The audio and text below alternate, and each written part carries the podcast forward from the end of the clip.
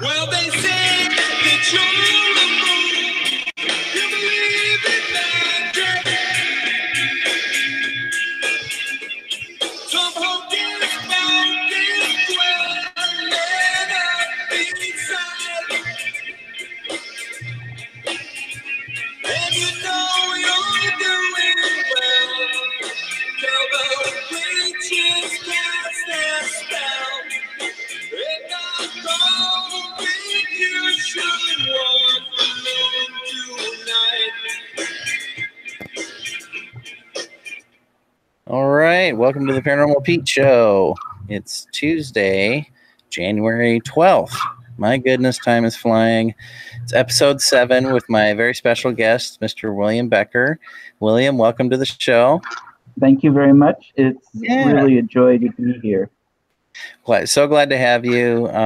It's episode 7 of the Paranormal Pete Show. I'm your host, Pete Orbea, with special guest William Becker. And we're part of the Let's Talk Radio Station family at www.wltkdb.com.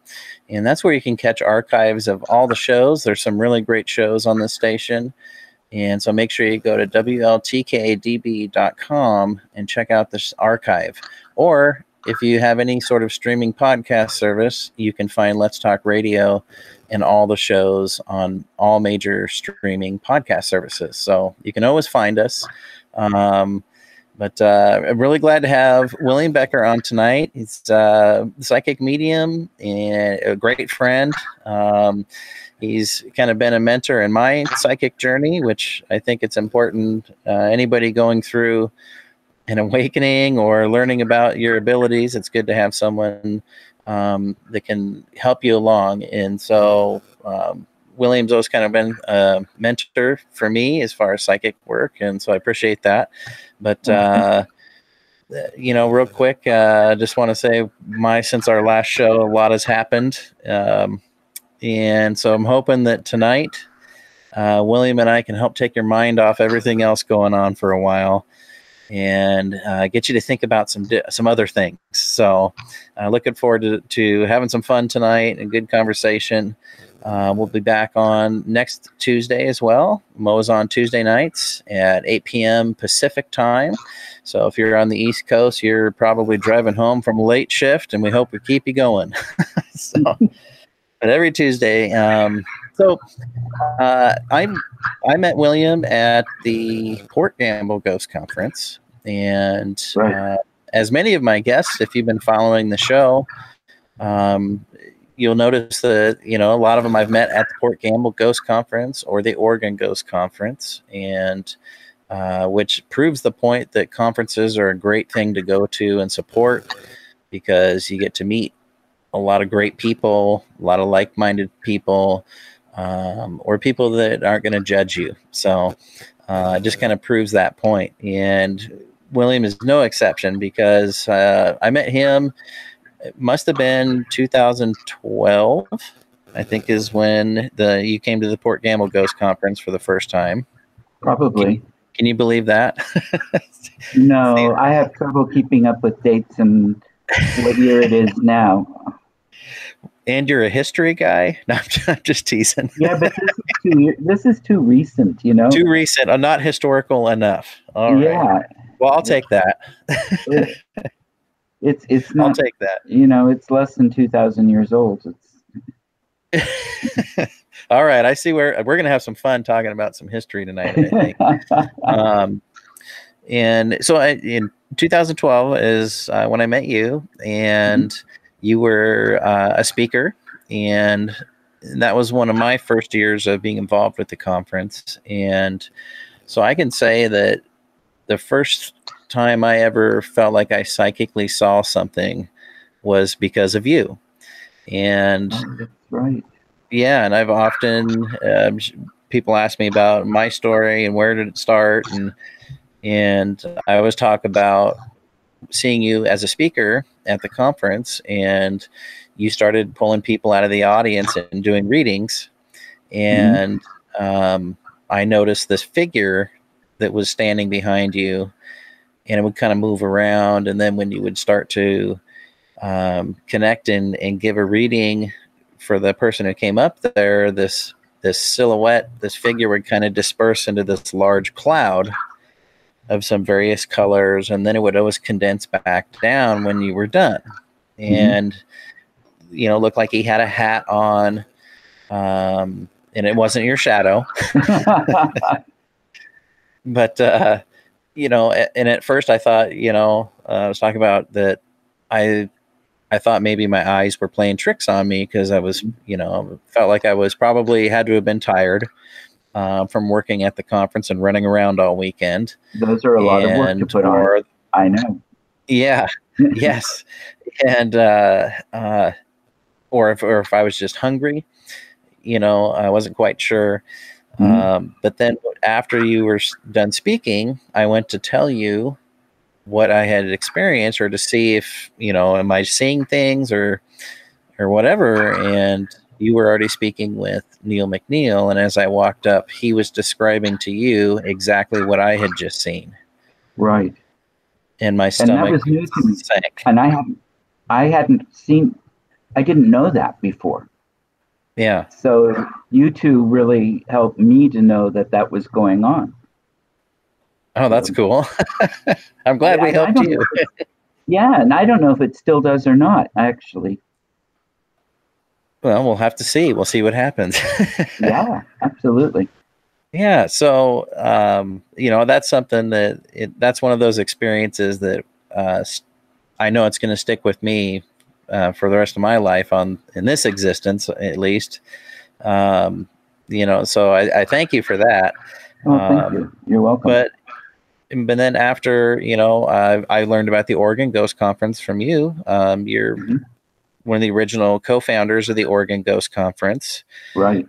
And, you know, talk a little bit about how it was getting that started. Well, that was, you know, Rocky Smith had the idea for quite a while. And he was busy. He teaches, and he'd just become a city commissioner and all kinds of stuff. And I just said, look, we're either going to do it or quit talking about it, you know? And so we did it, and we built it. I had a lot of contacts through West Coast Ghost Hunters. It was an app, a website my good friend John Collins had put together. And that was where people started meeting and getting together and making the connections, because until then we had all these isolated groups of people, and some of them fairly large even, but there wasn't any of the interconnectedness, especially over large areas. And so that kind of made it possible, because then we were connecting with people all over the country, and then all over in Europe and such as well.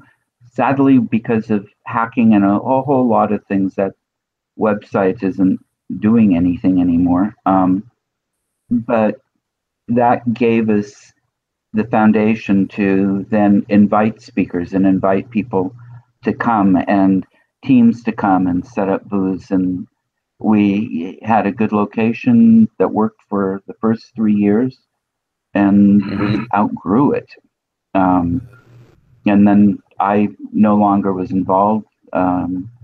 I was doing some traveling and different things, and, you know, ghost conference in Oregon, ghost club meeting in London, no contest. Yeah. You love to travel and see everything you can out there. And I think that's pretty cool. Thank you.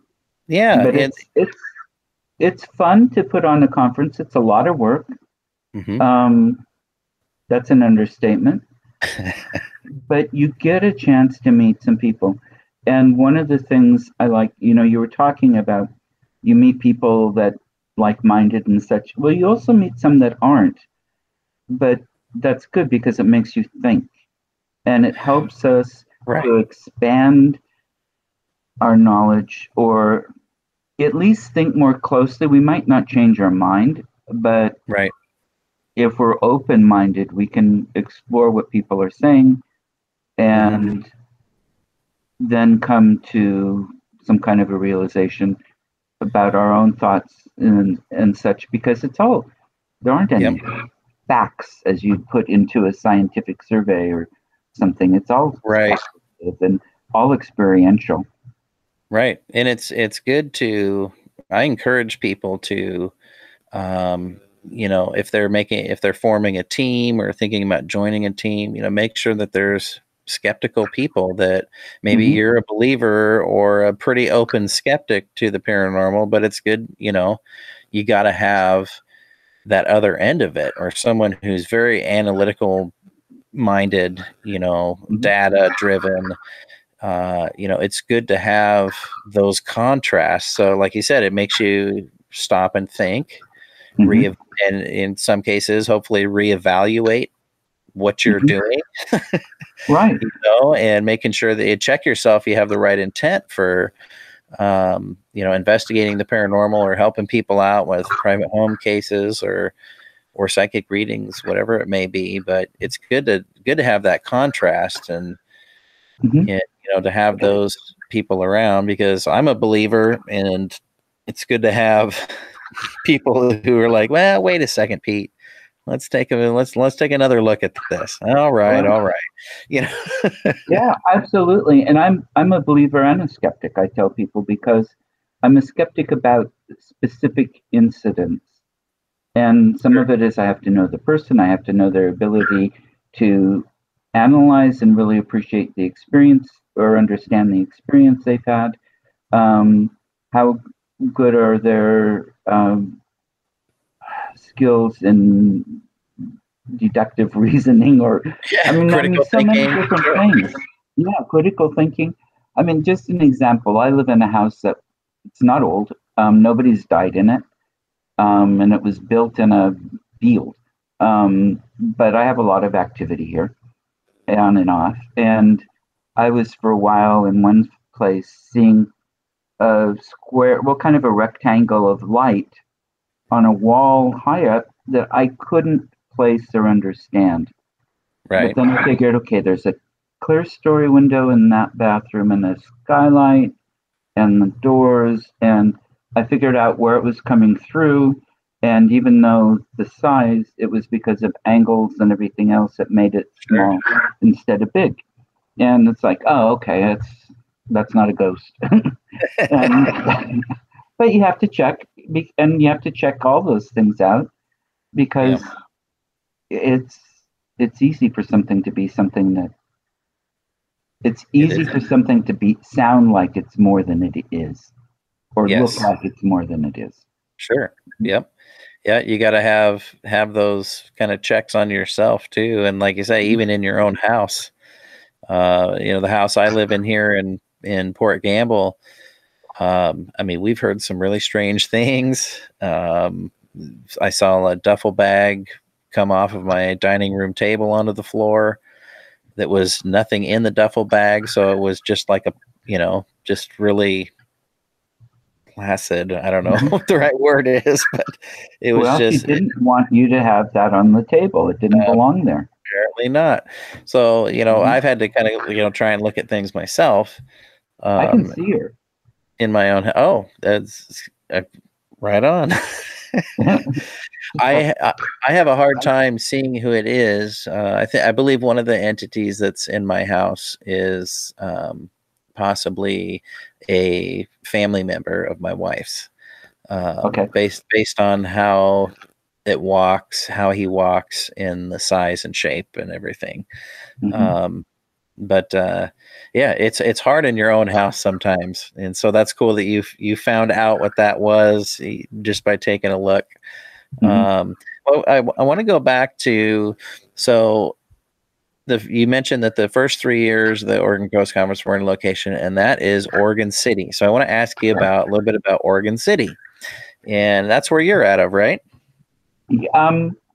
Part of the time. Yes. I'm in the Portland area in general, and a lot of time in Oregon City. It's where I went to school, and where I have a lot of contacts and community and stuff. I wasn't born here, and because I wasn't born here, I don't have to hate West Lynn.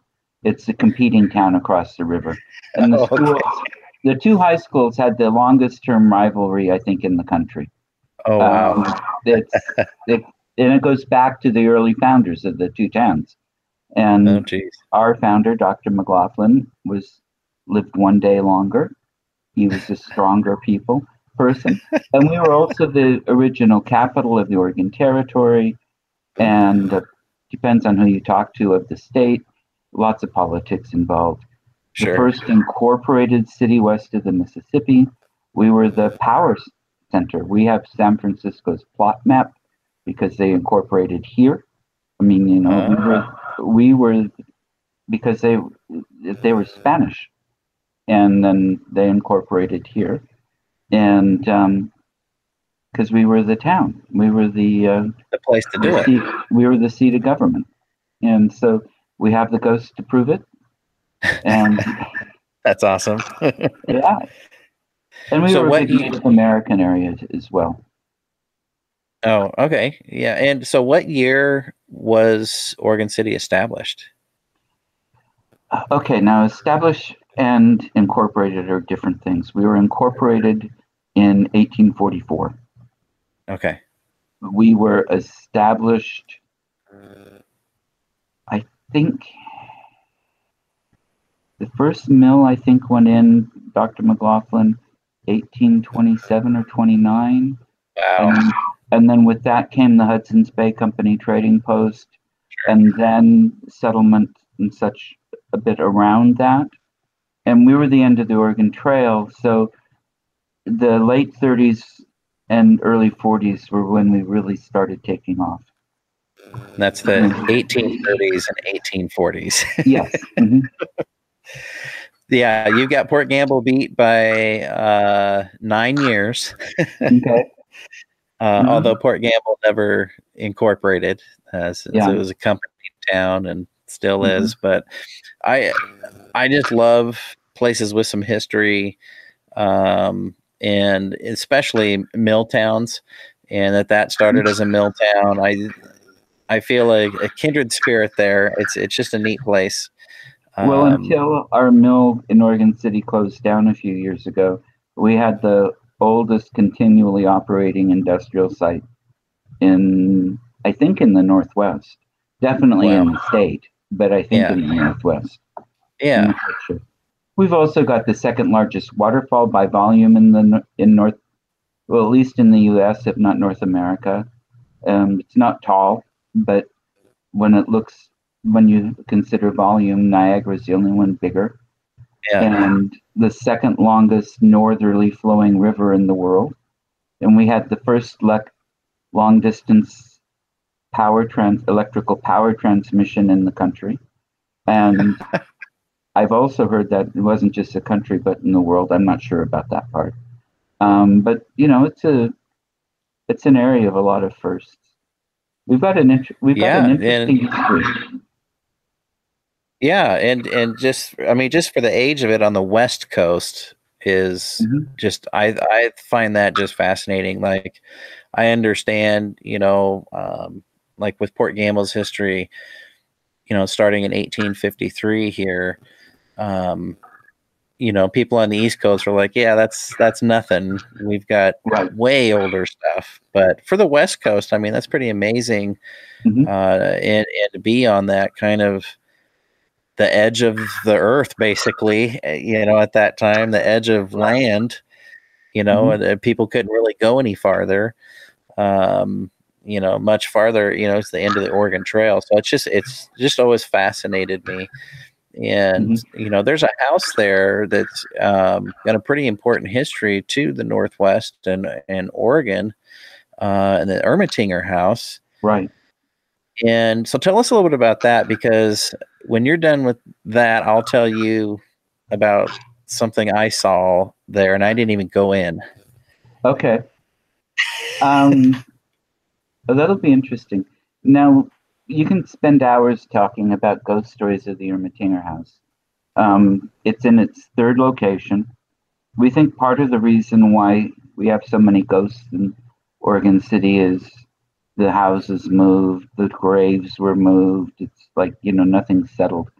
And it makes sense, because you have, like where the Ermatinger House is now, when that area first developed, it had large houses with big plots of land, not sections like you would with farming and that kind of thing, but large farms with big plots of lands. And then you subdivide the land, you put in streets, and the houses get moved to reflect the new planning and that kind of thing. Sure.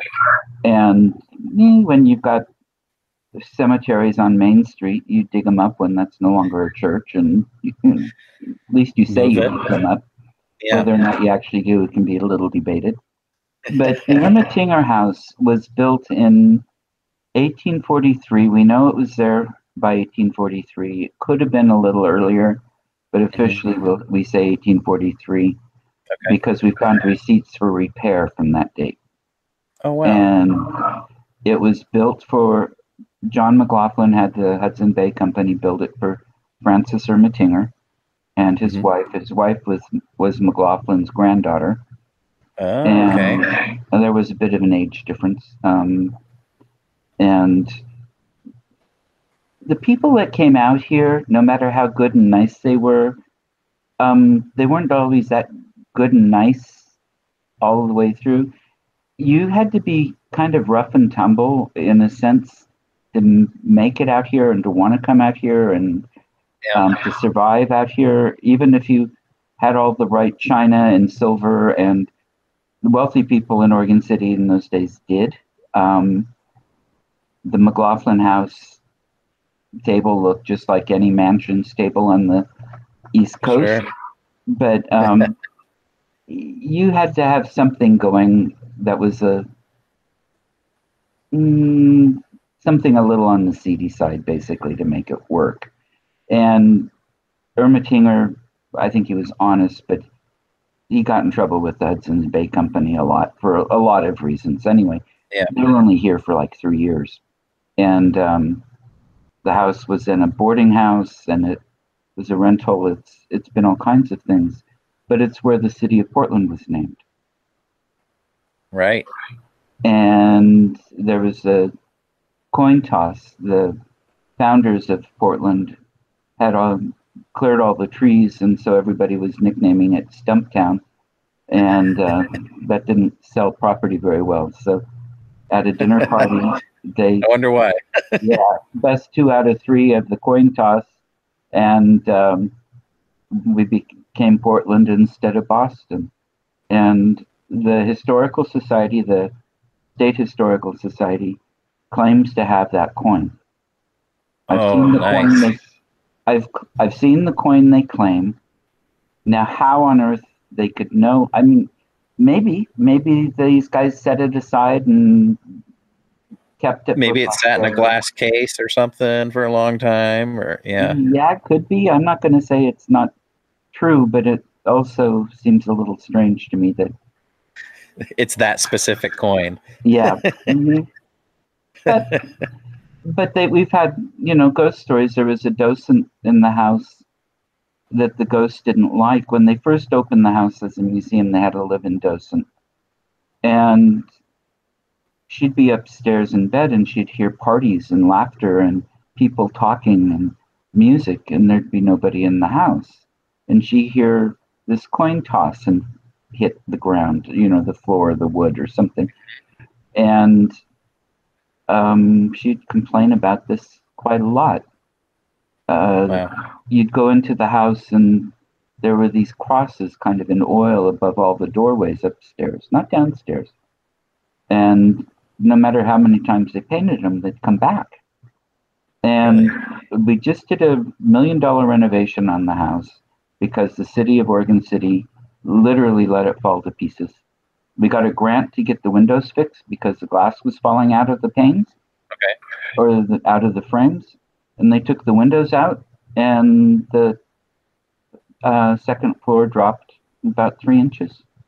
Oh, like the windows were the only thing holding the house together. Oh, my gosh. They did a quick evacuation. Wow. Yeah, no kidding. And so it took a lot to fix it.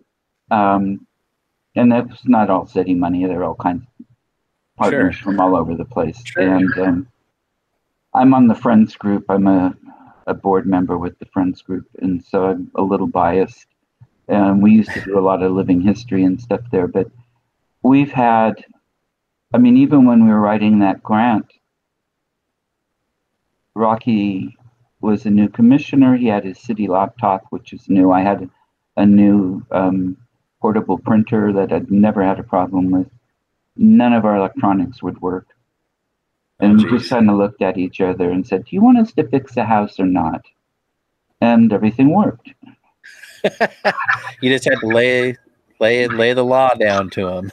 Yeah, or, you know, it's the little girl loves ribbons. Their two different children, a boy and a girl, have been seen out of upstairs windows by people, including people I know, and including by the fire department right behind.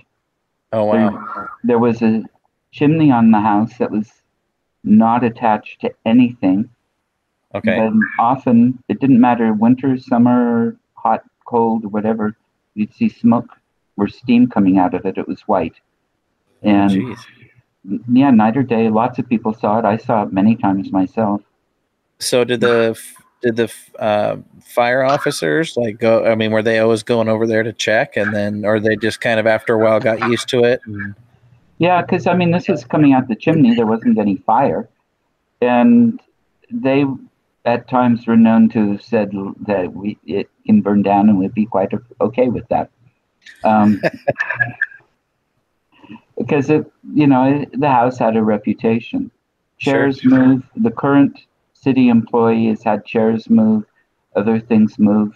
Things aren't where she put them, and you know, especially with the lockdown right now, there's nobody in the house except for her, and because it's not open to the public, and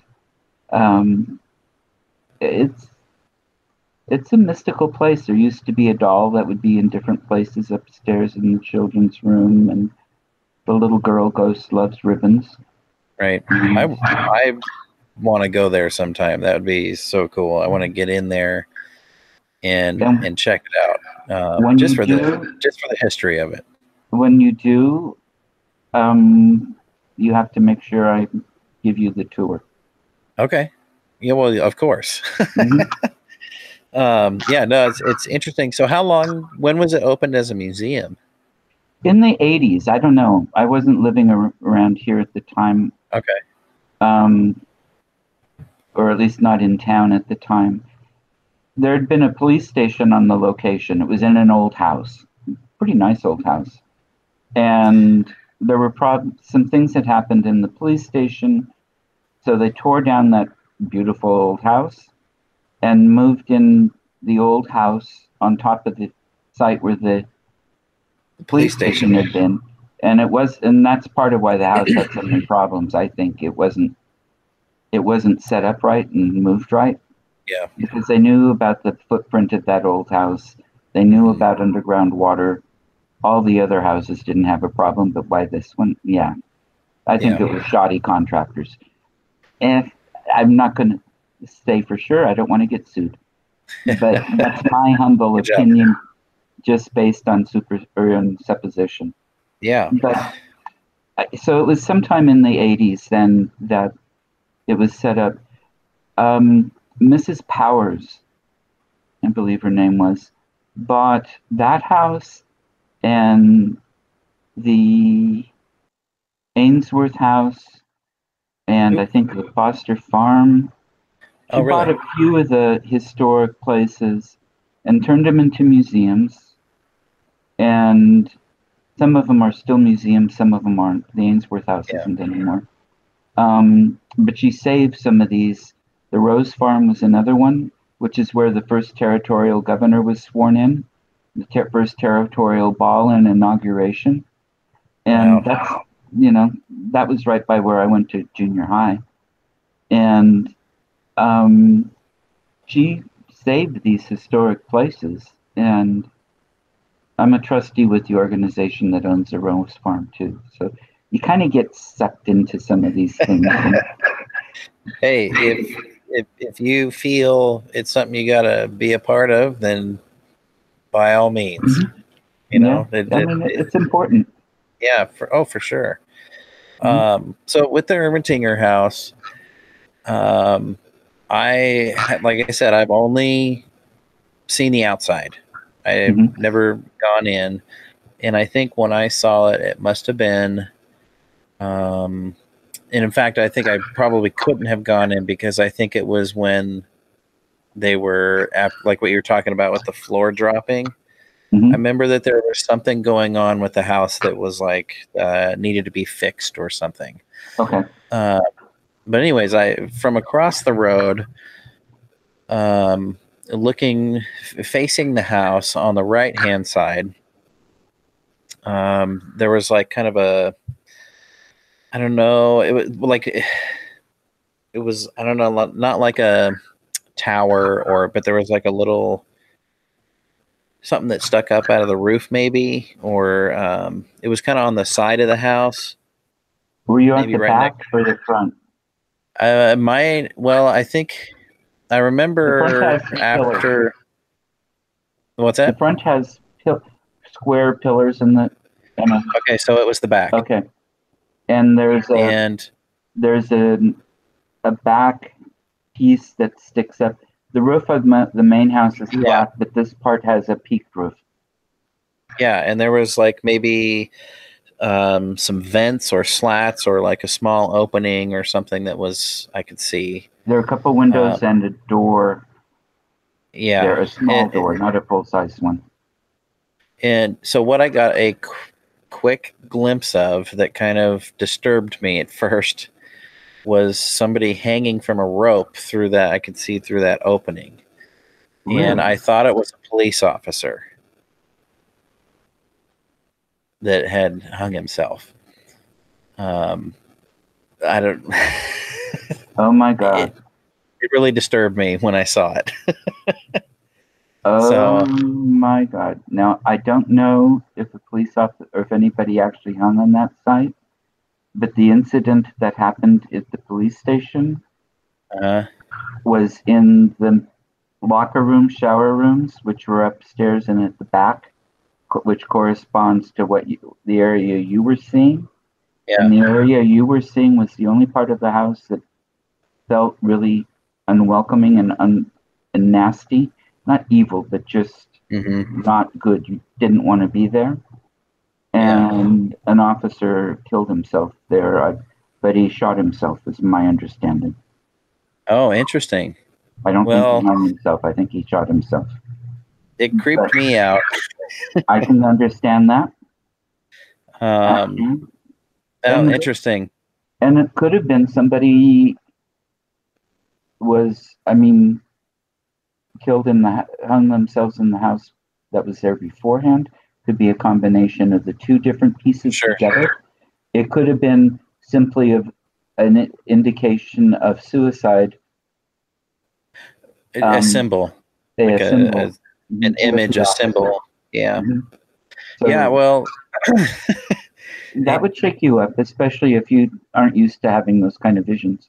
And it was right that at that time in my life, I was having all that craziness going on. At the Oregon Ghost Conference. I just remember I was just looking at the house, just kind of, from a distance and checking it out. And I just saw like somebody hanging from a rope through this opening. And I felt like it looked like a police officer's uniform, kind of like, the tan style of uniform or beige, kind of style of uniform, to me. So, wow. Maybe I don't want to go in there now. No, I'm just kidding. Actually, that area anymore doesn't feel the same way. It feels... Oh, good. Maybe they moved on, maybe. Yeah, and he wasn't stuck there anyway. It was that energy and such. It was there. Yep. It wasn't his soul. Every suicide I've dealt with or worked with is... been thriving and very happy on the other side and doing really well. But there used to be water in there a lot, shower rooms, because, the roof wasn't leaking, but there'd be water on the floor. Yeah. And one of the side windows would open. Nobody would open it, but you'd have to go up and close it. See, that's interesting. It's interesting that there's, it sounds like there's a, I mean, there's a lot of physical movement or physical a portion of things like water showing up or the oil crosses, right? Yeah, I started seeing a little bit of one coming through the last time I was in the house, which was a few weeks ago. Well, it'd be interesting. Barely, you have to look for it. I mean, it was starting to come through just a little bit. Yeah. Well, it'll be interesting now. Next time you can get in there, definitely let me know if they're back. But it's interesting that, I mean, there's so much physical activity there, and there's just one person that lives there, right? That takes care of it. Nobody lives there anymore. Nobody lives there anymore, so it's empty. No, okay. Yeah.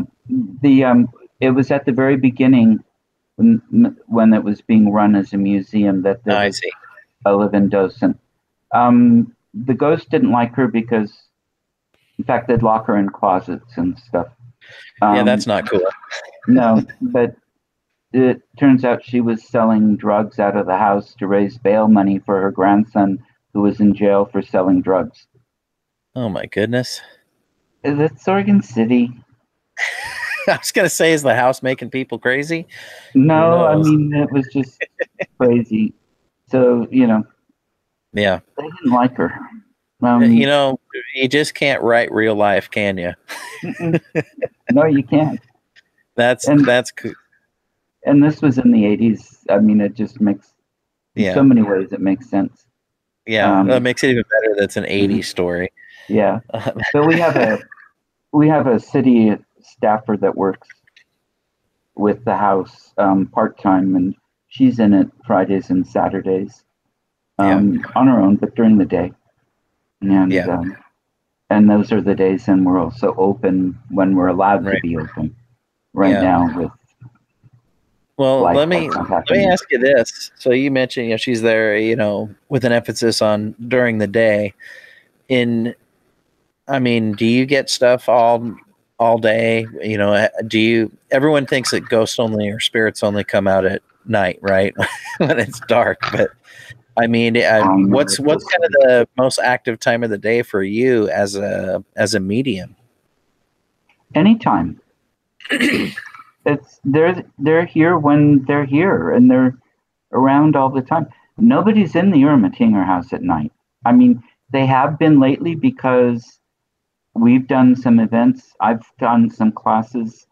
The group and the city are open to talking about and working with the paranormal aspect of the house. And that's so good. But nobody's been in it alone. And we've had activity at night, but lights and chairs and you name it, that's all activity that happens during the day. Yeah, it just goes to show you it happens anytime during the day. It's just usually during the day we don't notice as much. We just may not notice as many things because of noise pollution and there's all whatever's going on in your life at the time. Yeah. So and it's, it's something to think about too. I was asked to do an investigation once, and I said okay. The guy that asked me, his team didn't want to go because the place was demonic. Oh geez. I roll my eyes at that, but I'm sorry. I don't mean to offend people that are believing in such, and I don't mean it the way that came out, and I knew the area where the house was and wasn't too far from where I lived in Portland. And I thought, okay, sure. And he said, great, we'll get there about 11 o'clock at night and spend all night and blah, blah, blah. And I'm going, oh, that doesn't sound like fun. Because once I get to know whoever the ghosts are, it's like, okay, I'm done. I've had my conversations, I've made friends, now I can leave. But I said, well, what time does the activity happen? He said from 3 to 6 in the afternoon. And I said, well, why don't we go from 3 to 6 in the afternoon then? He hadn't thought of it. Yeah. But find out, when the activity is. You don't have to do it at night. I don't like doing it at night with the lights off. Too easy to run into things. Yeah, that is very true. I'm sure most paranormal investigators and researchers have some pretty tough shins. Yeah. From hitting. Floor, you know, a hole in a floor or a, who knows what. And, and that just makes me think, you know, make sure if you're out investigating, your team has a first aid kit and a safety kit with you just for that. What William was just saying, you could step through a floor or you step in a hole and you could be in a world of trouble. So you're out there, you're listening out there and you're out investigating, you don't have a first aid kit or any sort of safety items, there's resources out there for paranormal safety. Just Google that, paranormal safety, and you'll find some good resources on that and put a good kit together to have there. Go ahead. Don't do places alone. I have a friend that, a good friend of mine in England, and he was exploring with another good friend of mine a house just off an old Air Force base, and nobody else was in the house with him, and he went upstairs, and the house had some holes in floors and missing windows and stuff, but he went up into this bedroom and then closed the door behind him, and then noticed the door didn't have a handle on the inside. Oh, he got stuck in there. Oh, no. Floor, you know, it's not like you could just crawl out and be at the ground level. Yeah. Fortunately, the other people heard him and came. But if he would have been by himself, this was an area that didn't have cell reception. And he could have been stuck if he had been on his own. Right. Yes. You got to have somebody that can go with you. I did location read for 3 different locations one evening, and it was like 5 hours solid between these 3 houses. That's just getting stuff, and quite a drain. It was, but I went on my own, and it was an area that I was unfamiliar with. And you know, the people were cool and they were nice. You know, you never know what you're getting into, though, and so that is extremely valuable advice, to never go investigate alone. Because what if you get stuck in a room somewhere in an abandoned building and nobody hears you? What if you wind up meeting up with shady characters? If you don't know, if you're going to a home and you don't know the people personally well, make sure you take somebody with you and make sure people know where you're going, just in case. I mean, I try not to be overly afraid of everybody, but there are some whack jobs out there. Yeah. Well, usually the scariest things on a paranormal investigation are the living. That's right. The dead. So I'm not usually worried about the dead or the breathing impaired. Yeah. The paranormal beings are usually fine. It's the rest of them that are... you never know. Box of chocolate. Ooh, that sounds good. I could use some nice chocolate. Anyway, sorry about that. Squirrel. No. Chocolate does sound good. Yeah. So, kind of as you're talking about, you know, meeting with shady characters, or you know, just make sure you're being safe. Now, as a medium, you know, a psychic medium, you've been doing this for quite some time, and you've got to experience a lot of really interesting things. And you've done quite a bit of world traveling. And so I want to ask, like, in one of your trips to England, now, not shady living people, did you ever come across any spirits, entities that were kind of nasty, or that you were maybe a little nervous about? Did you experience any of that in England? Actually, no. All right. And, you know, in Malmesbury at the Old Bell, the oldest purpose-built hotel in England, I saw the gray lady, the lady in black.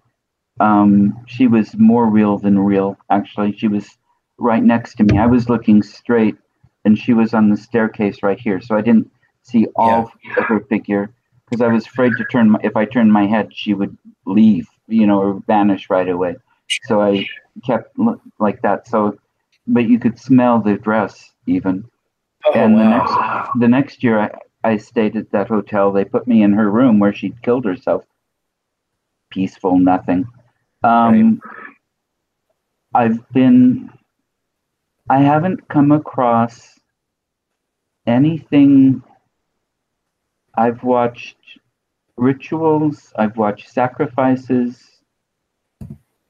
I've seen people I know, including me, as part of those things in past lives. I've seen all this stuff, but I didn't ever come across. Usually I wander around awestruck and hoping I don't step on an adder. I'm sure. They haven't, and they're not very nice. So when you say you've seen a ritual or a sacrifice, I mean, you're seeing it psychically? Yeah. You know, not with your eyes, but you're seeing it psychically. Right. Now, when you're doing that, are you trying to focus on any one thing, or are you just, when you start to see something, you know, I focus on what do you do? I open up and focus and allow whatever the site wants to show me to come through. And so more of like just you're just really receiving, not trying to put stuff out there. You're just receiving. Interesting. Mm-hmm. Because I'm interested in history. I'm interested in seeing what's going on. What did it really look like and such? And of course, so many things I can't prove. Some things I can. You go into the museum afterwards or in the different thing, and they'll have that fits and says exactly. Other times you can't. But I open to look, and often it has something that's relevant to me personally. Okay. What's shown to me. Often they show past life. Right. So, I mean, do you think that there's a correlation to if something that you're more passionate about, you may tend to, you know, you'll see like that aspect of a historical time, psychic replay, a vision that you're seeing. Will you kind of more focus in on the things that you were maybe you would be more interested in that time? No, because some of these places have histories where they've been used. I'm thinking of Avebury, and which actually goes back to about 3000 BC. It's a little older than Stonehenge. Stonehenge, it was started in the Neolithic, 2500, 2600 BC, and then used for 1,000 years into the Bronze Age. That's crazy to me. Burial mounds and, you know, burial cairns and such. And they have such a long history, whatever they want to show me. Mm-hmm. And so much of it, we don't have a lot of evidence for what they were used for. And there's speculation that matches what I've come up with, but not necessarily hardcore fact. And nothing that's been discovered yet, but it seems like they're always discovering something new. Mm-hmm. You know, and some of it I'd like to find out a little bit more about. I want to do some more research about a name, something in Exeter that a friend of mine and I were both picking up together.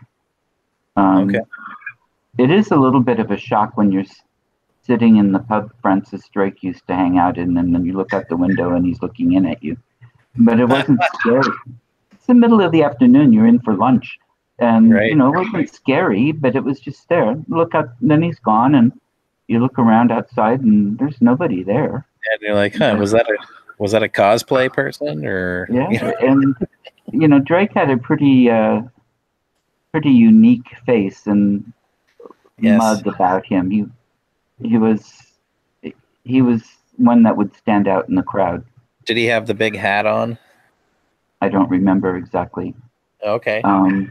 That was in 2014, and he may have, but I didn't.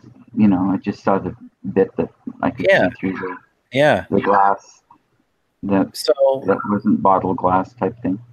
So would you say, now you studied history, you're a student of history. Right. Would you say the Neolithic, European history is something that's, what's kind of your favorite era of history that you've studied? The further back, the better. The Mesopotamian societies, civilizations. Okay. The Fertile Crescents, the places I can't get to because they're throwing bombs and bullets at each other. That's where you want to That's where I really want to be. Yeah. So okay. The closer I can get to those, the better.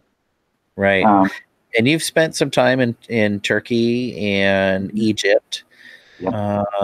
Talk a little bit about your experiences in Egypt, because if you don't follow William on Facebook, when he goes on his travels, there's lots of neat photos that he'll post while along his travel. And so it's almost like you can kind of go there with him.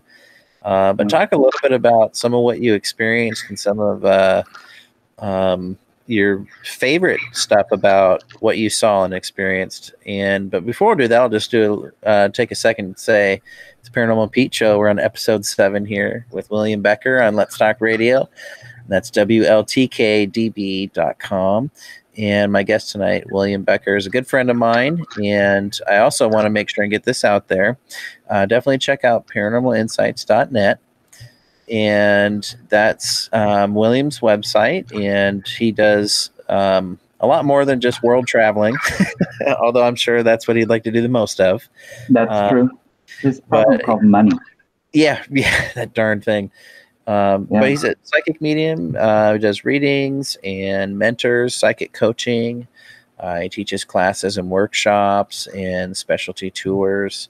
And with he's got a good, strong emphasis on history, which is, I think, is super important in the paranormal. So I just want to take a second to put that out there. So make sure people can find you if they want to learn more. So anyways, we were just talking about you getting to visit Egypt, and sure, tell us a little bit about what it was like and what you experienced and what you liked about it. Lots and lots of heat is part of what I experienced. And I was there in late May and June. That's pretty hot. It's 107 in the shade and there isn't any. Egypt is amazing. Now, I'd like to have taken a tour that it was billed as a history tour. It was a great tour, but we didn't get quite as much as we wanted. Actually, I'll just tell you a couple of things right now before we get into the locations. If you want to go to Egypt, my suggestion is you get a good travel agent, and you book a very good, reliable tour through a very reliable tour company. You will be disappointed in what you don't get to see, but that's life. Whenever you're traveling, it's impossible to see everything you want to see. Sure. But Egypt, well, let's just say when we were in Cairo, every time we left the hotel sent an armed guard with us. Looked like a Secret Service guy. Yeah. And half of my trip was on a Nile cruise, and we didn't have armed guards visible, at least on the boat. There may have been there. I don't know if some of the staff was trained that way, but there was nothing we saw. But everywhere we went in the motor coaches, and we were a small group, every village had armed guards. There were checkpoints and barricade things in the roads you had to go through and around all the time. There were times when we had an armed jeep with a bunch of people with guns escorting us to the site and back. How did that? I mean, did that kind of just put you on edge, or how did you feel about that? Actually, I really liked it because nobody looked stressed. Okay. The people were laughing. They were having a good time. I've got a great picture of one of the armed guards on the dock area where we were docked one time outside. His gun is propped up against next to him, and he's sitting there sound asleep early in the morning. And with this too, we stayed in this 5-star hotel. You could use ice. You could have an ice drink.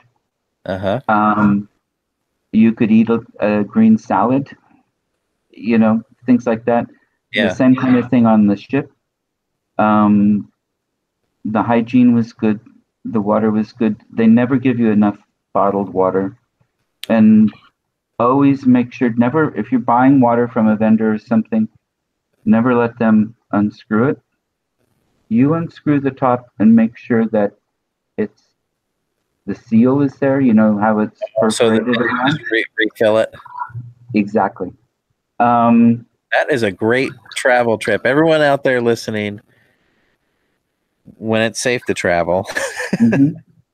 no matter where you're at, don't let people open your water for your bottled water for you.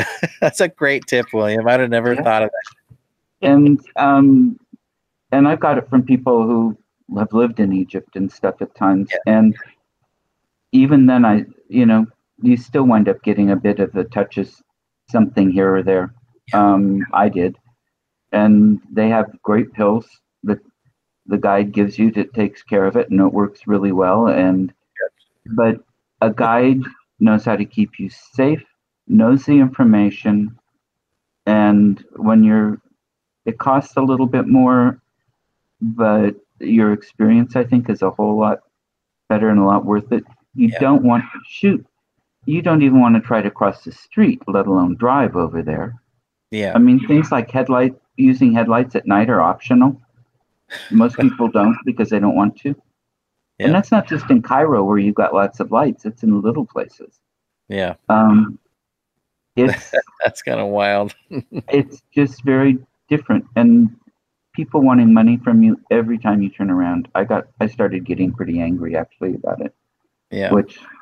And I had compassion. I understood tourism was down and all the rest of it, but it got to be too much.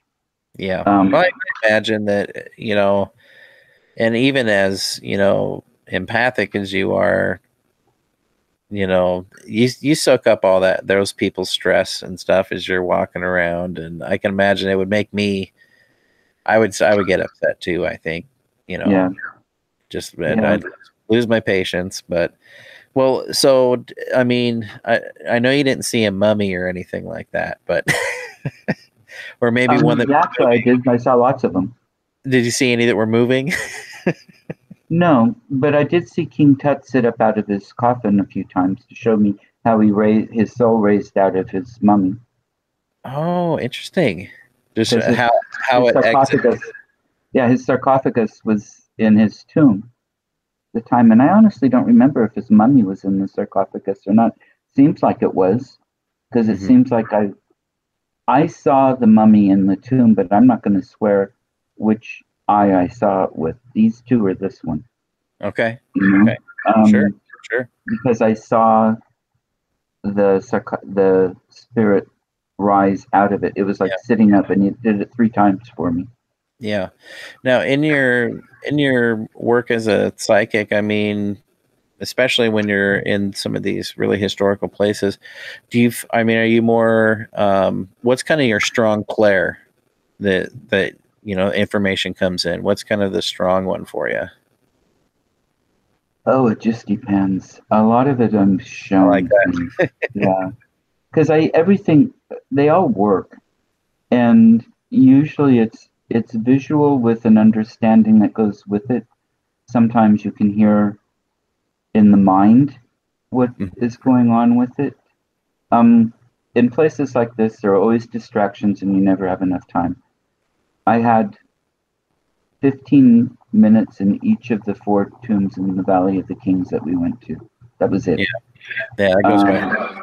Yeah. So you're limited into what you can really, really do. But Lots of visual, lots of storytelling, and a certain amount of understanding, some of it directly talking to me as well. Telepathically, psychically, more than audibly.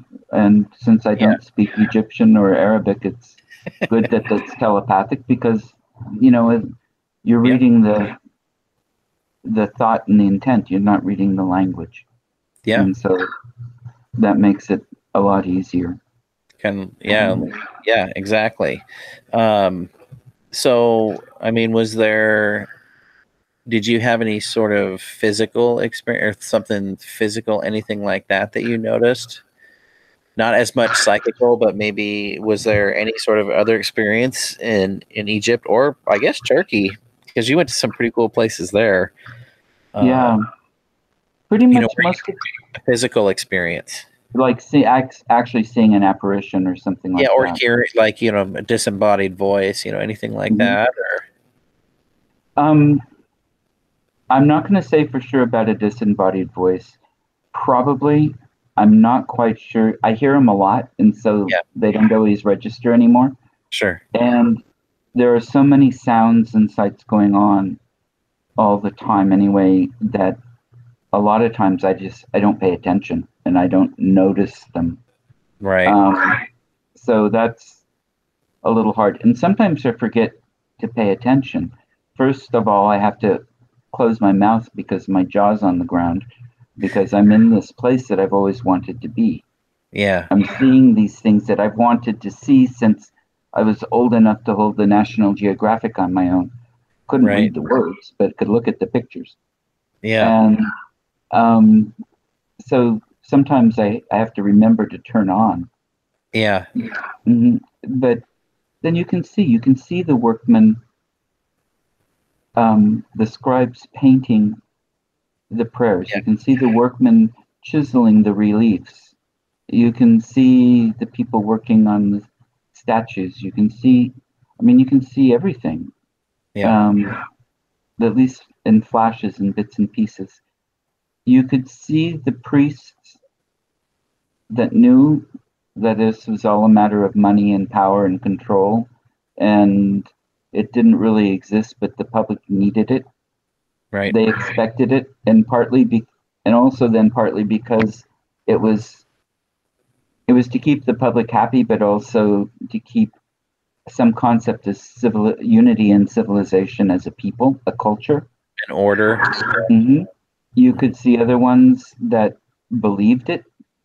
You could see people in the crowds that believed and those who didn't but understood the purpose.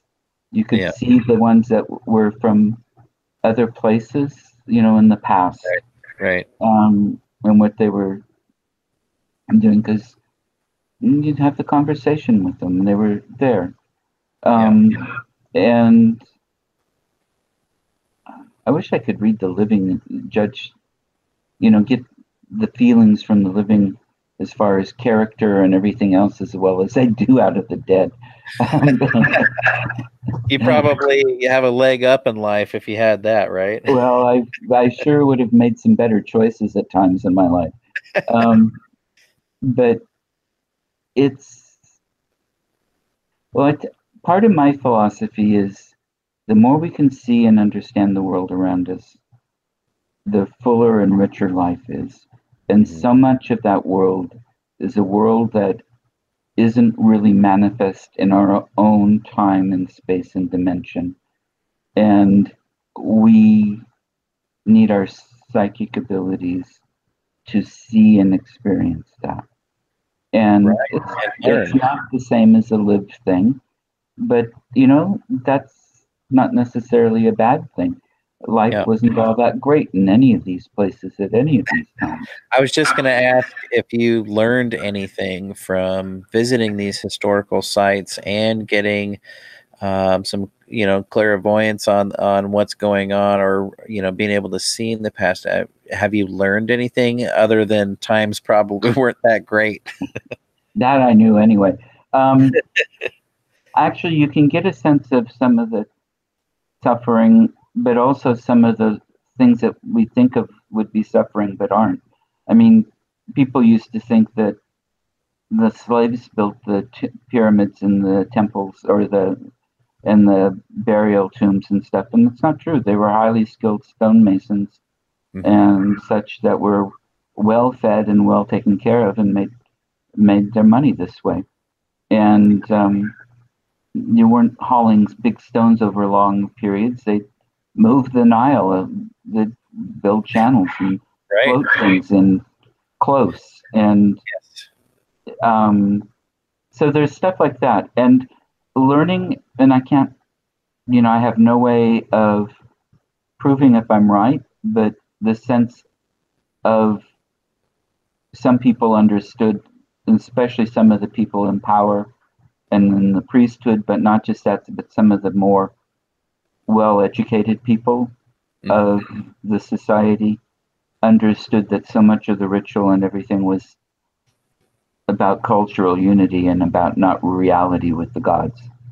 Right. And one of the things that I find everywhere is that although you don't need ritual to get into that sacred core space, ritual, it didn't matter if it's a Catholic mass or a Neolithic ceremony in a stone circle or an Egyptian rite or what. If they're done well, they can take you there too if you're open and ready to go. But you don't need them to go. You can go there on your own. Actually, a lot easier than the ritual can. Sure. And so, well, let me ask you, William. I mean, can anybody, in your opinion, can anybody learn to look into the history like that? I think so. That's one of the things I really like to help teach and work with people on in developing that. And, I'll say, I've taken your class, a couple times. I've helped teach the class with you, too. Yeah, we've done some great co-teaching. I love it. Yeah. Well, thank you. So I've been trying to ask all my medium friends that I have on the show what their opinion is. I think if anybody can learn to do this, and so far unanimously, including my own opinion, is yes. That everybody has these gifts in them. It's just a matter of finding them and recognizing them. Right.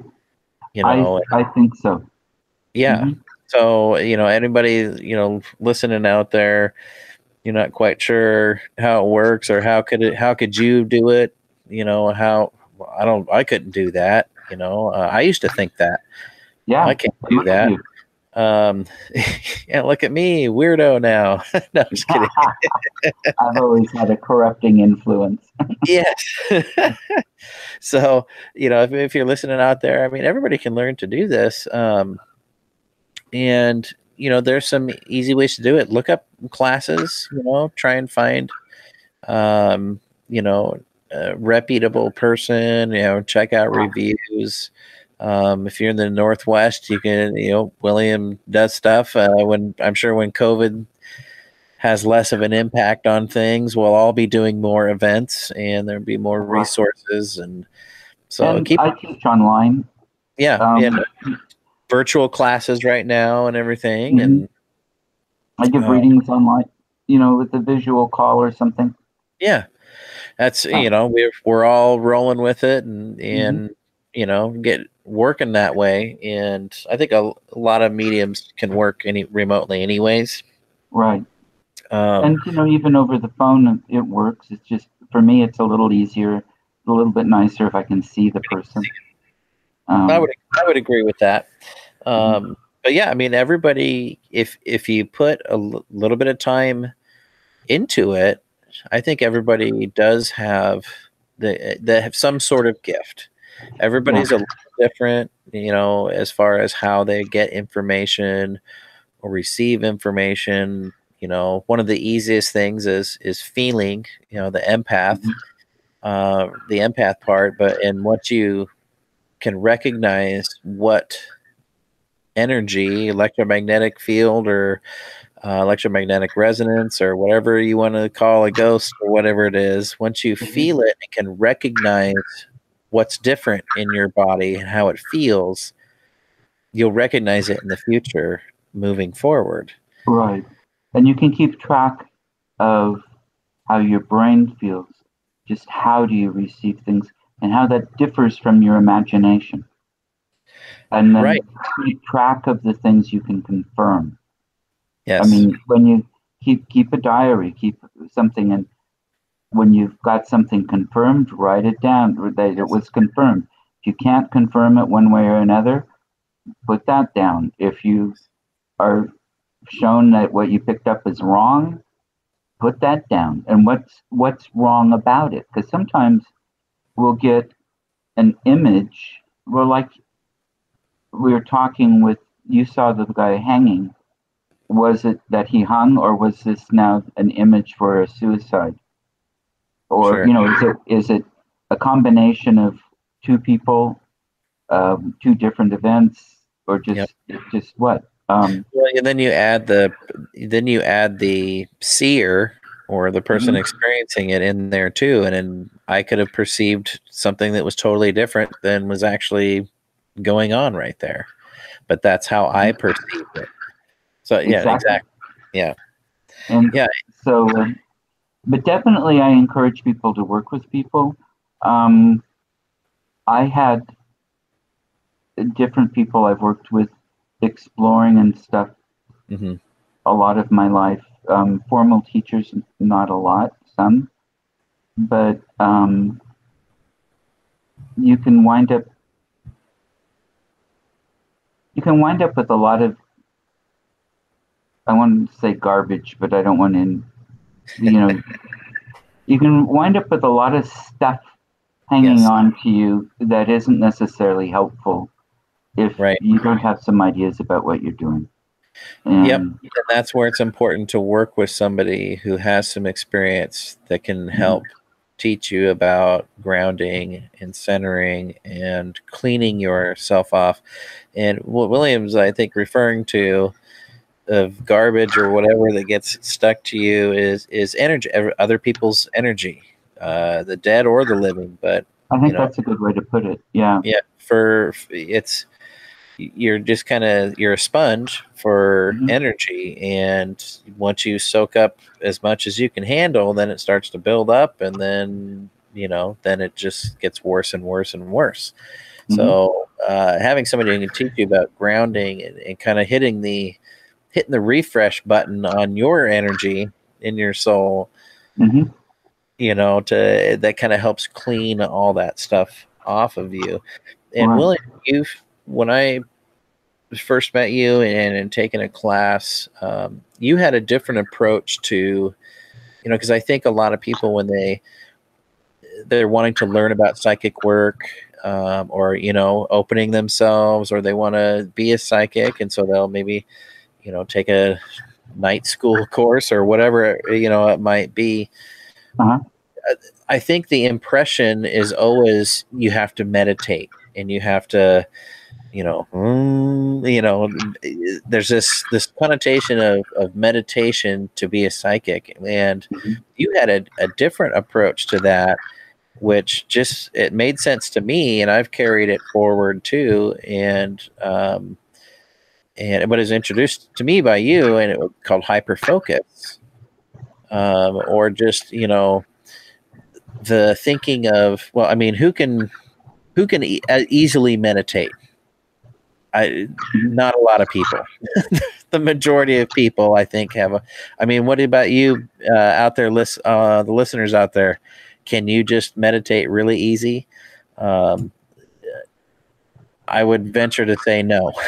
Most people, my brain doesn't turn off. But the concept that you introduced me to was to go with it.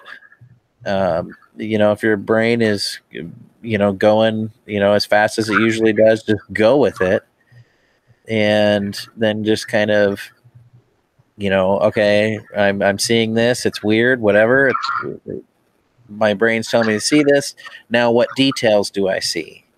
And then you start to build, you know, off of that and details. And then before you know it, you're in the same place that you would have taken you a long time trying, and frustration of trying to meditate, by just going with your thoughts and letting them go where they may, but then focusing on detail and detail and detail and kind of niching down, you know, and it's that just kind of always stuck with me, and I've carried it forward just because it makes sense. And yeah, thank you. And the other part to that, though, is that's really good as far as helping for a vision or something, or these pieces to come. But the other part then too is when it's just monkey mind, as it's called, just acknowledge it and let it go. Yeah. And I mean, meditation isn't emptying your mind.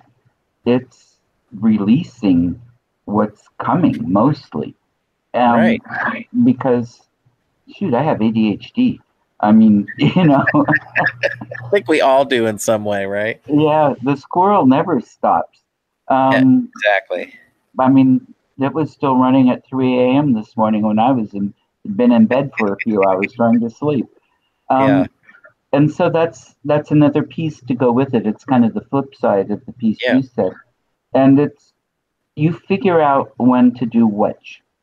It comes. It feels right. It's natural. Right. Your instincts tell you. Yeah. And, you know, there are so many different forms of meditation as far as, you know, Vipassana is what I started out with. Mm-hmm.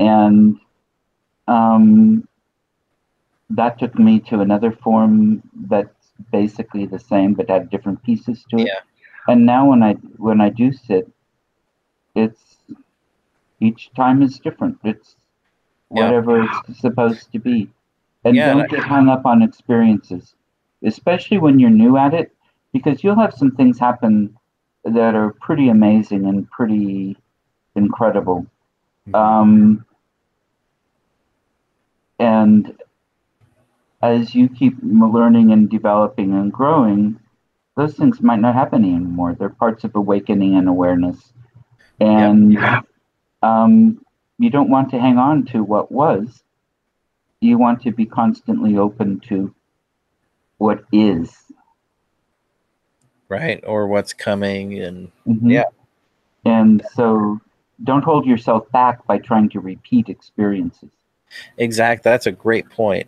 You know, don't get stuck on one thing, because as in regular human life, you're always learning, your perspective changes, you know, everything just kind of changes naturally over time for the individual.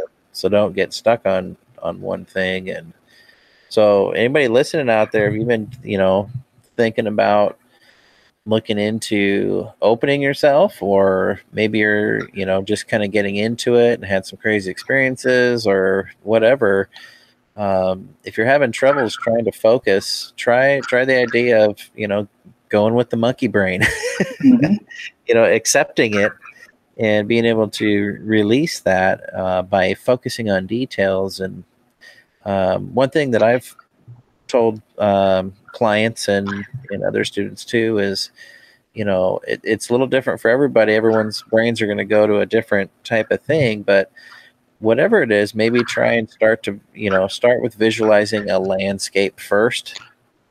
You know, if you're wanting to get in the zone, you know, the quote unquote zone, whatever, you know, I found that it helps if your mind is going a million miles an hour and you're trying to just slow down and focus and be in the present and really feel everything around you. Then it's a lot easier if you can start by building visualizing a landscape first. Where does your brain want to take you? Is it a forest? Is it a concrete jungle? Is it, you know, a lake? Wherever it might be, start with that and then start looking around with your mind for any details and notice those details and then just keep niching down on those. And like I said, before you know it, you might get kind of a funny sensation that goes, you know, from your head to your toes, and you're in a place then where you can talk to your own consciousness, you know, and just that's right. Yeah, I feel like you have. I mean, don't you feel like you have to look inward before you can look outward? In some ways, I'm trying to decide if it's inward before outward, or if you do both simultaneously. Because when you're looking inward, you're looking outward at the same time. Sure. For me, when I go inward, particularly, it's into this place. I call it a fourth dimension. It's a universe inside of us that is part of the connected universe, and it's so much more than us. Yeah. And so going in there is out of me, but in me. If that makes any sense. Sure. You know my thinking, William. Anything's possible. Yeah. And you know, another thing to do, you can try too now with Vipassana, it's awareness meditation. It's focusing on the breath usually. Yeah. Or you could have a word or something, and you look at the detail. Yeah. And then you could, or you could use a line or a phrase of something meaningful for you. Yes. And just focus on those words. Or you can focus on a question that you might have. And you may receive an answer, right? Exactly. There are lots of different kinds of things that you can use for a focus. And sometimes it's the one that comes to you. Sometimes it's one that you bring with you. Right. And sometimes you start out with one and go with something else that comes to you. Exactly. Because that's what, you know, we think in our minds that we know what it is we need from a session, or what we want to learn or be. But our connection, I don't want to use the word subconscious, just kind of how it feels, but our connection to that larger universe will come in and direct us a lot of times. Yeah, our connection to spirit, and like you said, you know, the universe. You know, I think there's something to that. You know, one thing I've heard you, I've seen you teach on it and speak about it.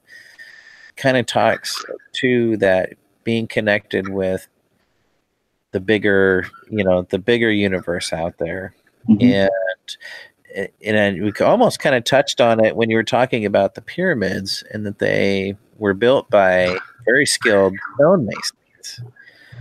And now I think that's where the Freemasons are born, right? Back then. I don't know. I've been trying to look up some of that, and I understand, it's from that time, and.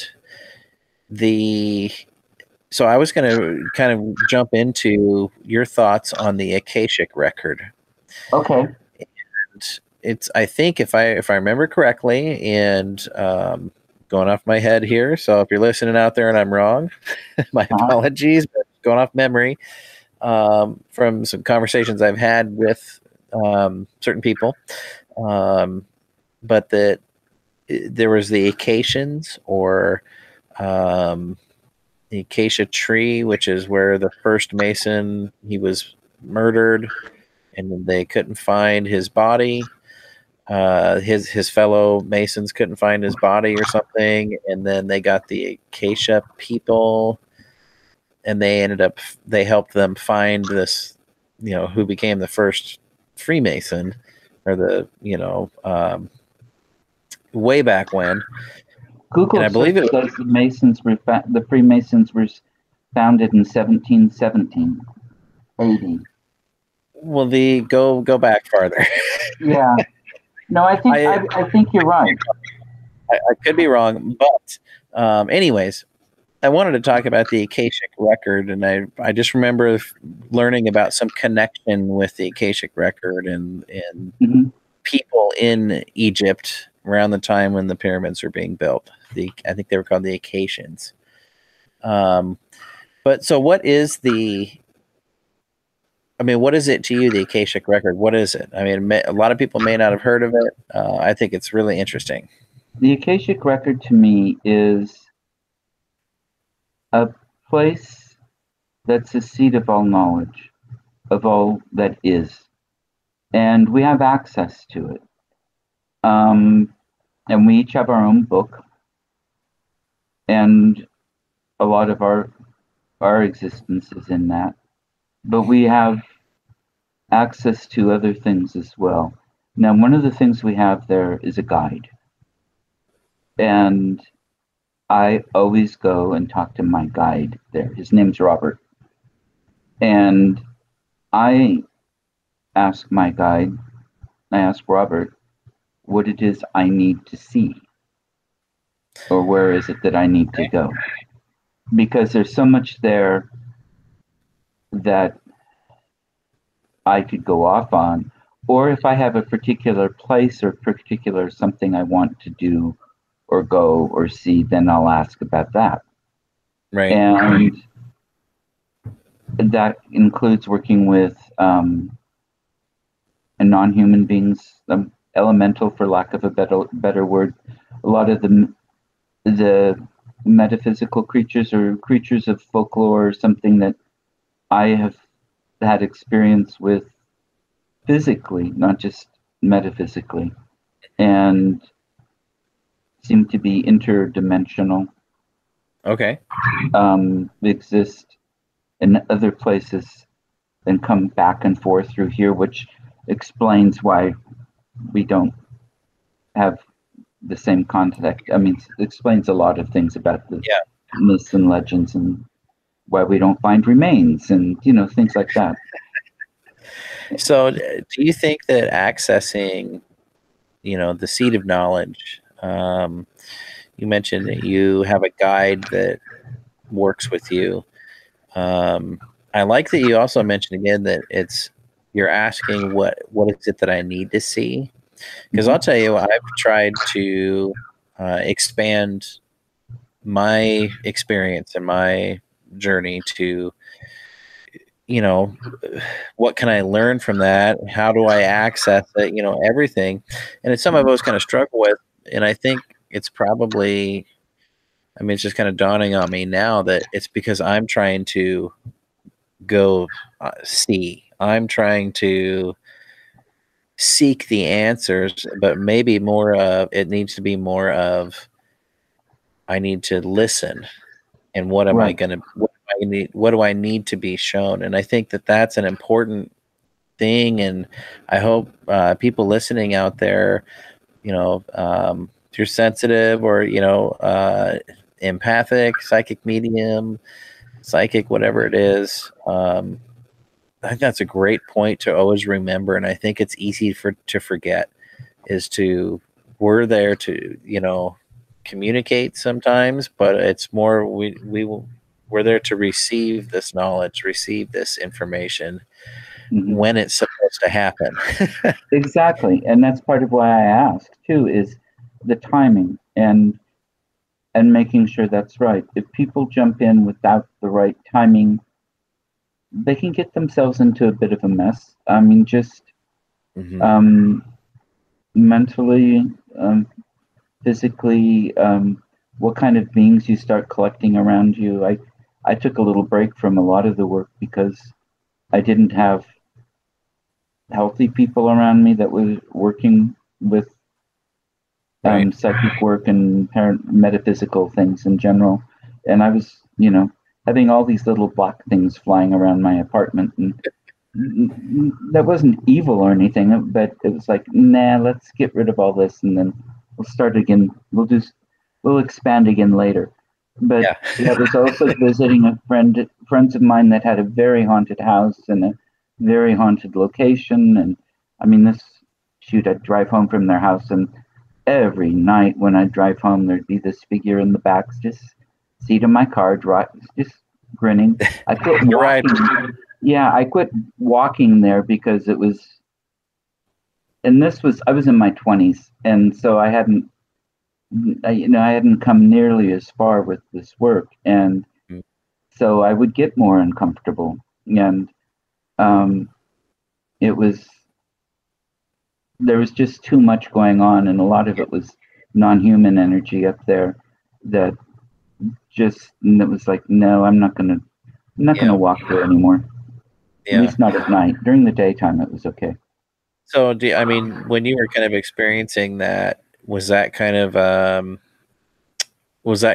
some of the first times where you're thinking, hey, and there's got to be some limits to this, and I got to be able to turn it off when I need to, or like, how did you take, getting kind of creeped out and, did you take it as a learning experience or? Yeah. Mm-hmm. And I learned ways to have the hitchhiker in my car leave before I got home. And I things like that. But as far as what was filling in the apartment and different things, that took a little bit longer. And part of that was disassociating with some of these people. And they're people I liked, and they weren't bad people. And I worked with a bunch of them. Yeah. And these are days at Portland State and different things, and kind of counterculture and a lot of great ways, but I don't want to say misguided, because I'm not going to say the people were unguided, I think is a better word. Unguided, yeah. And so sure. Then I quit and started learning some more, and then doing things from a more guided place. And some of that was through other people, and some of it was just, it wasn't researching through books. Uh-huh. I haven't really read much on the subject, but mostly because I haven't wanted to have somebody tell me how it's supposed to be done, because there is no. Yeah, everybody's supposed to be done a different way. And it changes over time. It's not static. Sure.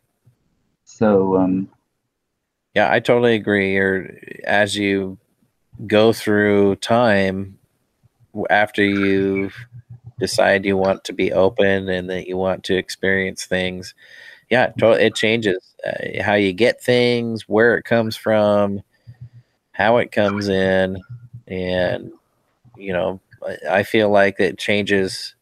It's like every couple of years, there's like a shift, at least for me, that I've been noticing.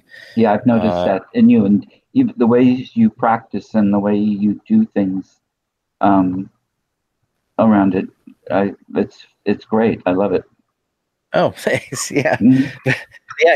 You have to be open to change. You have to be open to things not always being the same with psychic work. You have to be willing to accept it and grow with that change, and it can be kind of it can be stressful if you're you feel like you saw stuff really clearly with clairvoyance, and then now it's not really coming for you at all, but you seem to be more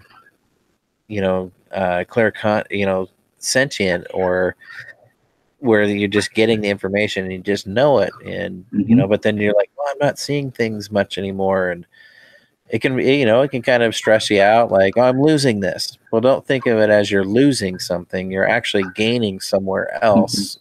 Mm-hmm. And if you're being honest with your intent and having,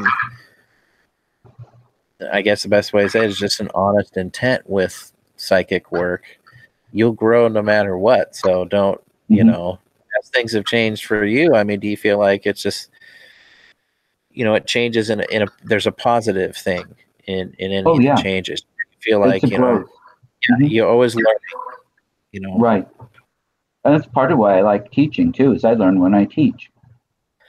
I can learn from my students. Yes. And just the experience and the energy of being around different people. It can make a big difference. Remember when we could be around other people? Yeah, let me see. That was in 19... like a year ago? Yeah.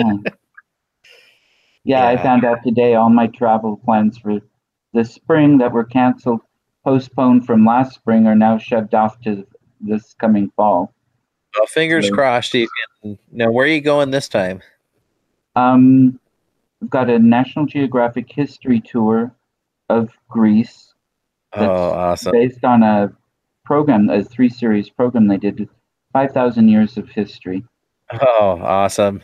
And then a week of guided private tours in Crete, and then a two-week history tour in Turkey, and then a week in Izmir where friends of mine live, and so I'll get a chance to see them part of the time I'm there, depending on their schedules and work. And I'm trying to get to Göbekli Tepe somehow. I haven't figured it out yet. So maybe this extra time will give me a way to get down there. And there's so many other places. Yep, take the delays as there's a reason for it. You know, maybe money will be better because most of it's paid for, but there are the big tours are all paid for, but I got my airfare returned from last time, and my hotel in Izmir returned my money last time, and so I've got a couple things I've got to pay again, and I don't have all the money left that I was reimbursed. Property taxes and life. Well, I look forward to. Well, I'll keep my fingers crossed for you that things are in a good place at that time where you can go and take the trip, and I look forward to seeing your journey on that and hearing the stories, what you experience over there. It's pretty cool. And another thing I want to put out there for everybody, now you've got your own show that you've been doing, and I've had the pleasure of being a guest on there. But tell us a little bit about your show. It's usually on Saturdays, right? Usually on Saturdays. The plan is the first and third Saturday of the month. It's a live Facebook show. I use a platform that works well with it, and it's free. And then it's through this Simply Spooky Facebook page.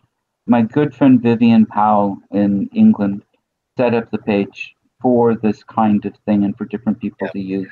If you're interested in contributing and things, let me know. And so I do the video live, and then it's saved on the Simply Spooky page, and I also put it on my YouTube channel.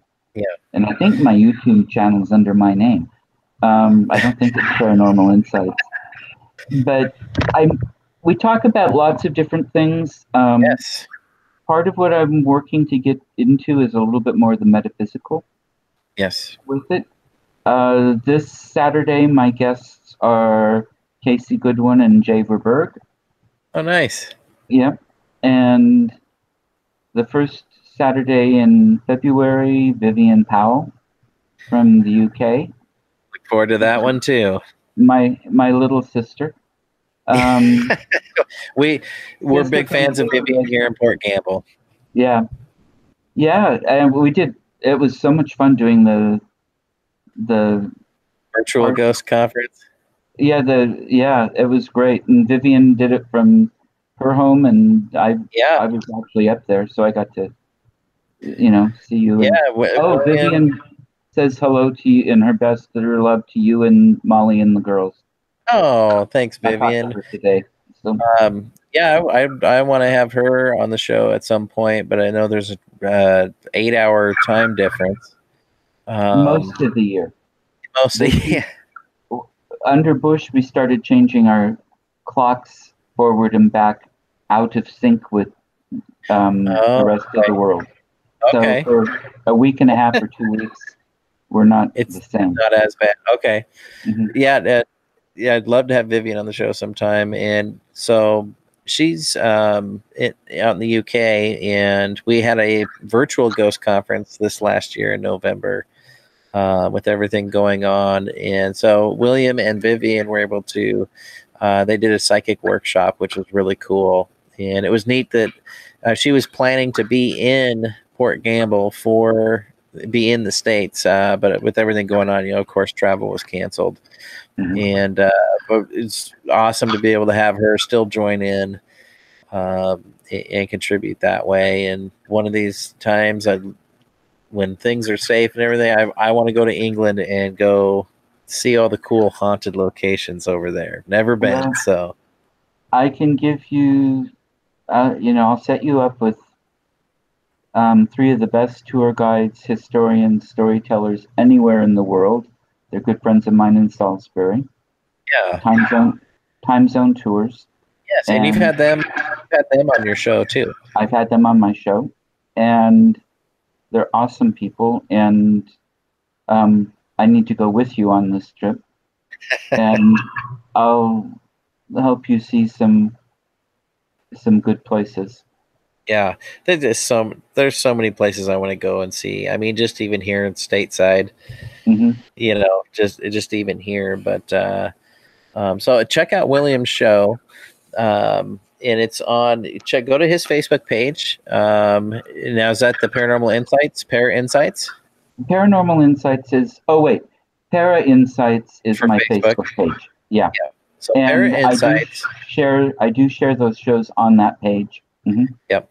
And so that's a good place to start, just to kind of see what William's going on in his mm-hmm. world and who his guests are. And a lot of your guests have been from overseas. And yeah. I think it's cool to hear a lot of those, you know, stories and tales and mm-hmm. thoughts from across the ocean there. So I think that's pretty cool. But go to Para Insights on Facebook. You can follow him there.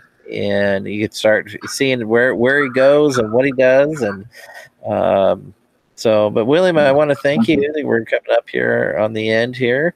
Wow. The Paranormal Pete Show and on wltkdb.com. And I'm so glad you could come on tonight, and we'll have you on again. Good, thank you. I've really had a great time. Well, thanks. Yeah. So far with all my guests, I feel like we could always, you know, we could have like a 5-hour show, you know, to kind of get everything out. You know? So we'll definitely have you back again. And next week, I have a guy that I've been wanting to meet for a long time, and I guess I'll get to virtually meet him. Author and investigator Rick Hale. And so he'll be on next Tuesday. And so I'm looking forward to picking his brain about the paranormal. Plus, he's a great writer. And so I want to kind of dig into some of that too. So I'm excited to have Rick Hale. And then I've got Michael White on the 26th, if I'm remembering my dates correctly.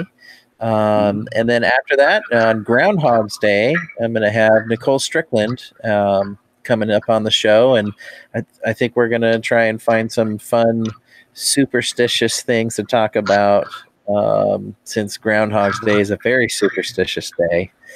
And so anyways, got a great show lined up for the rest of the month here, and keep following us on wltkdb.com. There's a show archive, and please check out the other shows on the station. There's some really great content, and to kind of keep you going all week on Let's Talk Radio. And William, I want to thank you again. And I always leave every show with a toast to remind people, because I think it needs to be out there, that the past is history and the future's a mystery, but today's a present, today's a gift because it's the present, excuse me. And, you know, just remind everybody to live in the now, especially with all the craziness going on in our world. You know, be in the now, be present. Those, you know, be present for those around you. Hug the people around you. Virtually hug anybody else you can. Mm-hmm. And with that, we'll see you next week on the Paranormal Pete Show. Thank you.